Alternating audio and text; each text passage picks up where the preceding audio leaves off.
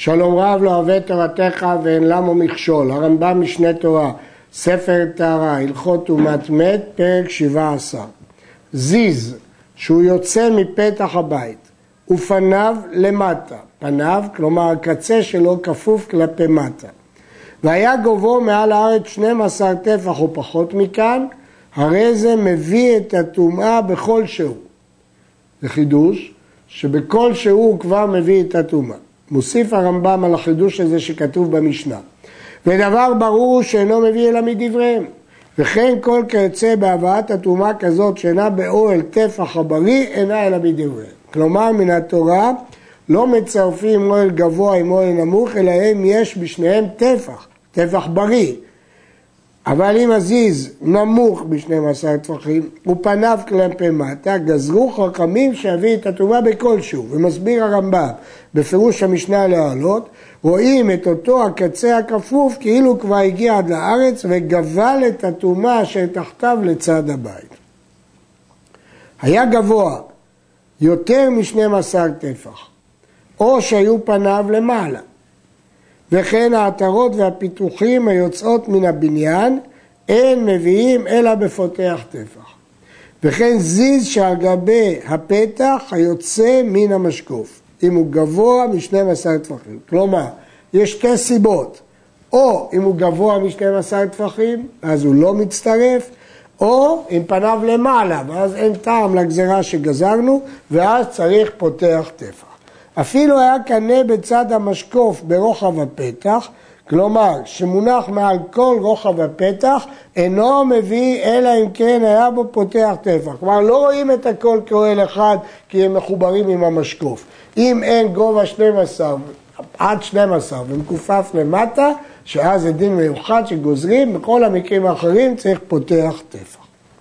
הלכה ב' זיז שהוא סובב את כל הבית, ומסביר הכסף משנה שרוחבו טפח, ואוכל בפתח טפח, מביא את הטומאה. היה אוכל בפתח פחות מטפח, וטומאה בבית, כלים שתחתיו טמאים. טומאה תחתיו אינו מביא את הטומאה לבית. ובכן כאן יש דין מיוחד,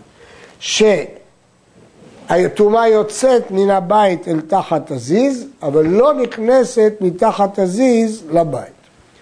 הרייבד וכן הכסף משנה הבינו שמדובר כאן על זיז הגבוה מ-12 טפחים, ולכן ברור למה הוא לא מכניס את הטומאה לבית. ולמה הבית מוציא לו את הטומאה בפחות מטפח? כיוון שהוא הקיף את כל הבית בטפח, ורק אכל בפתח פחות מטפח. החזון איש דייק מהרמב"ם בפירוש המשנה שמדובר על זיז הנמוך מ-12 טפחים. והחמירו בו כמו שהחמירו במקרה הנזכר בהלכה א', ואז יצא שהטומאה היא מדי רבנן. ואז מובן מדוע שכשיש טומאה בבית, אז היא יוצאת לתחת הזיז. וכן בחצר כשהיא מוקפת אכסדרה, אז אם יש טומאה בבית, כל מה שתחת האכסדרה טמא, שהטומאה יוצאת מן הבית ומתפשטת תחת הקירוי של האכסדרה. הלכה ג' חלון העשויה לתשמיש, שכבר למדנו שהשיעור שלו בטפח על טפח, וזיז יוצא על גבי החלון, אפילו היה כרוחב אגודל, מביא את הטומאה. שוב, מדי רבנן, כנזכר בהלכה א', אבל פה זה לא כלשהו כמו זיז שנמוך מ-12 טפחים, פה זה רוחב גודל. והוא, שיהיה גבוה מעל החלון רום אצבעיים או פחות. היה למעלה מאצבעיים, אינו מביא את הטומאה, אלא אם כן יש בו רוחב טבח. כל החידוש שהחמרנו ברוחב גודל, כי הוא צמוד לחלון, אז רואים אותו כאילו מצטרף. כמובן, אם יש טפח, אז הוא מביא את הטומאה מהתורה.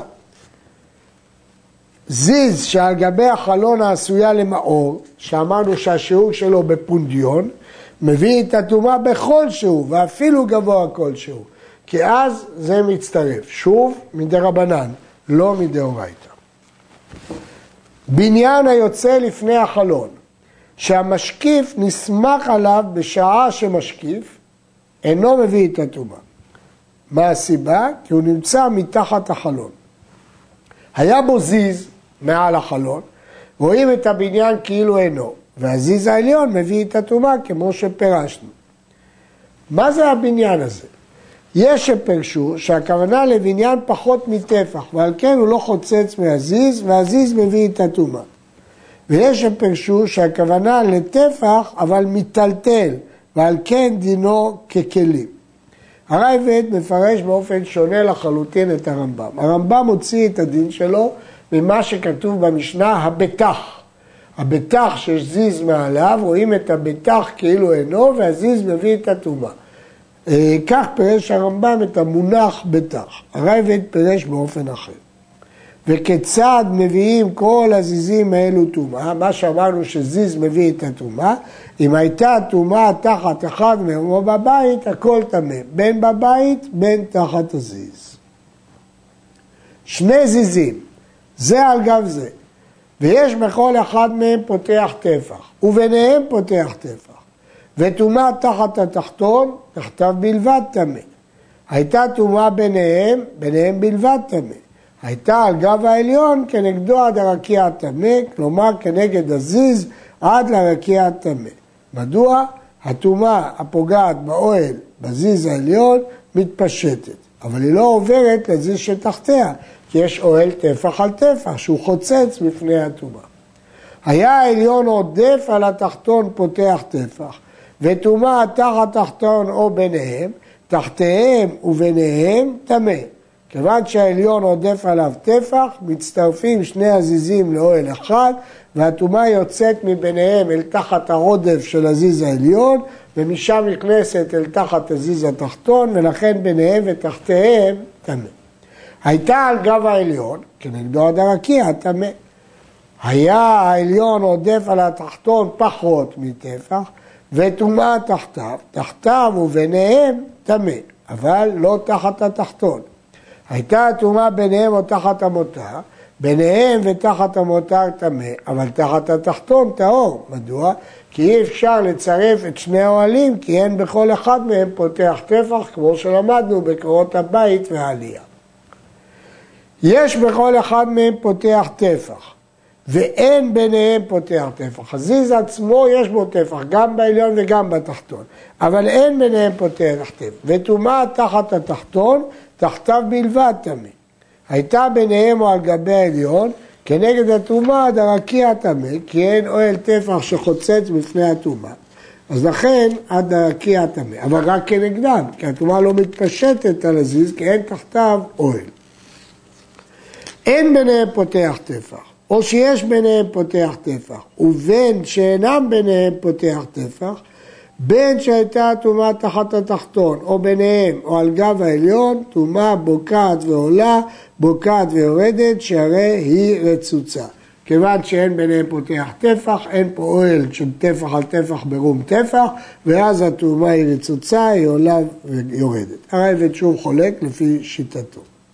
וכן שתי יריעות שהן גבוהות מן הארץ פותח טפח זו על גבי זו, דינם כזיזים, כמו שני אוהלים, אם הם טויות כנטיית אוהלים. כלים או בגדים או לוחות של עץ, שהם מונחים זה על גבי זה, וטומאה רצוצה ביניהם, כלומר אין חלל טפח, אם הייתה טומאה גבוהה מן הארץ טפח, הרי הכלי שעליה מלמעלה, מעיל על חלל הטפח, ומביא את הטומאה לכל הכלים שתחתיו. רואים את הכלים כמונחים באוהל של הכלי העליון. כמובן שהרמב"ם דורש שהטומאה תהיה גבוהה מן הקרקע טפח. אומר כזה משנה, גם אם הכלי התחתון גבוה מן הקרקע טפח, לא צריך שהטומאה עצמה תהיה טפח. מספיק שהכלי עליה טפח וכך מסתבר. היו טבליות של שיש, אפילו גבוהות מן הארץ אמה, טומאה בוקעת ועולה, בוקעת ויורדת. מדוע? מדוע לא רואים את זה כאוהל? מפני שהם כקרקע. אז כיוון שהן עשויות משיש שהוא מן הקרקע, רואים את זה כקרקע. כך פירש את ההלכה הזאת הכסף משנה.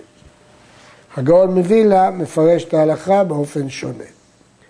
לוחות של עץ, שהן נוגעות זה בזה בקרנותיהם, והן גבוהות מן הארץ טפח, וטומאה תחת אחת מהן, כלים שתחת השנייה טהורים, כי הן נוגעות רק בפינות, כפי שאינה נוגעת בחברתה בפותח טפח.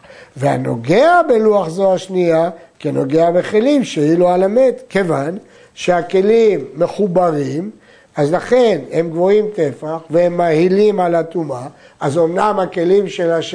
השנייה היא לא נוגעת בפותח טבע והיא לא חלק מהאוהל, אבל סוף סוף היא נוגעת בה. אז אם היא נוגעת בה זה כמו כלים שנגעו באוהל המת. אם זה עודו מהיל על המת, זה מדין חיבור, ואם אחר שפרשו אז זה טבע. הטבלה נחשבת כאוהל המת, כי כל הכלים מביאים את הטומאה על עצמם אפילו בפחות מטפח. אז היא אוהל המת, ועכשיו השנייה נוגע בה, ולכן הנוגע בשנייה טמא טומאת שבעה, מפני שהיא חלק מאוהל המת. אבל היא לא מטמאת את הכלים שתחתיה, כי היא לא נוגעת בפותח טפח.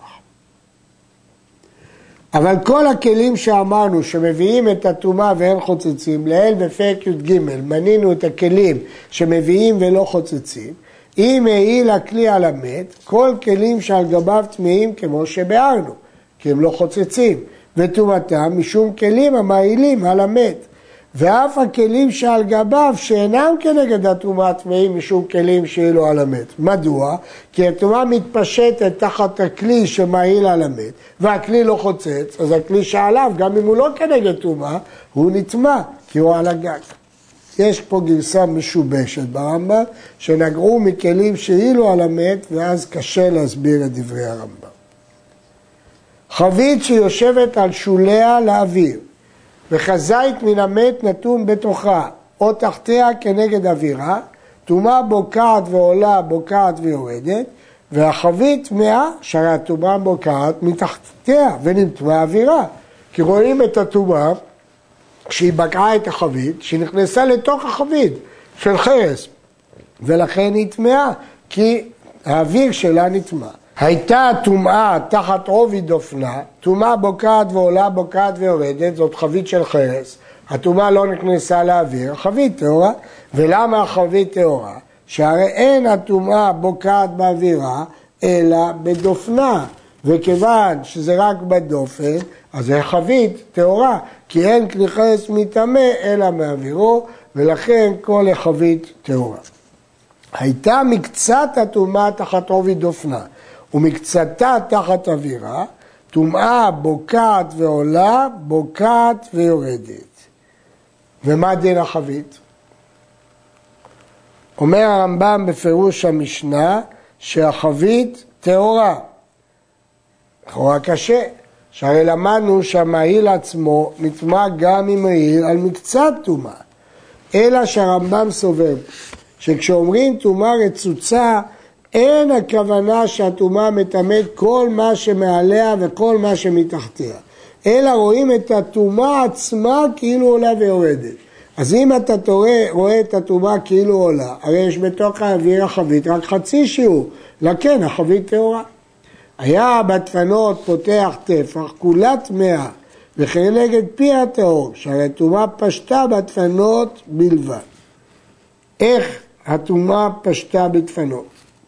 ספר סדרי טהרות מסביר שמדובר כאן ששפת הכלי בולטת טפח לכל צידיה, ועל כן הטומאה מתפשטת תחת כל הבליטה, אבל כנגד אוויר הכלי טהור. במה דברים אמורים בחבית טהורה? אבל אם הייתה טמאה או גבוהה מן הארץ טפח, או מכוסה, או כפויה על פיה, והייתה טומאה תחתיה או בתוכה על גבה, כל טמא וכל הנוגע בה כולה טמא. זה לשון המשנה. עכשיו נסביר חלק חלק. אם החבית טמאה, ניתן לראות את דופן הכלי כאילו אינו, ורואים את הטומאה כמונחת בעובייה החיצון, והרי היא בתוך החבית. אם החבית גבוהה מן הארץ טפח, הרי שנעשה תחתיה אוהל, וכיוון שהיא כלי לא חוצץ, לא חוצצת, והכל טמא. אם הייתה מכוסה, הכיסוי נחשב כאוהל, גם על הדפנות, ומטמא את הכל. אם הייתה כפויה על פיה והטומאה על גבה, רשוליה נחשבים כאוהל גם על הדפנות, לכן הכל טמא. הייתה מוקפת צמית פתיל, דהיינו, חומר שסותם אותה לחלוטין, ונתונה על גבי המת, האוכלים והמשכין שבתוכה טהורים, והכלים שעל גבה טמאים. הכלל הוא שצמיד פתיל מציל גם מאוהל וגם מטומאה רצוצה. אבל כלים שעל גביים כנגד הטומאה טמאים בגלל הטומאה הרצוצה שבוקעת ועולה. חביות שהן יושבות על שוליהם ומוטות על צידיהם באוויר, והן נוגעות זו בזו בפותח טפח, וטומאה תחת אחת מהן, טומאה בוקעת ועולה, בוקעת ויורדת, מפני שהיא רצוצה. במה דברים אמורים? בטהורות. אבל אם היו טמאות או גבוהות מן הארץ פותח טפח, וטומאה תחת אחת מהן, תחת כולם טמא, שהרי הכל אוהל אחד. אם החבית גבוהה מן הארץ טפח, וכיוון שכל החביות נוגעות אחת בשנייה בפותח טפח, אז לכן כולן מצטרפות לאוהל אחד והכל טמא. הדין השני כשהחביות טמאות, מדובר כשהן מוטות על צידיהן, אם הן יושבות על שוליהן, אין הבדל אם טמאות או טהורות, שהרי אין כאן אוהל. אבל אם הן מוטות על צידיהן והן טמאות, הצד העליון של החבית נחשב כאוהל. אבל אם החביות המוטות על צידיהם טהורות, לא נטמעו מהטומאה הרצוצה תחתיהם, ולכן הן לא מתאמות. עד כאן.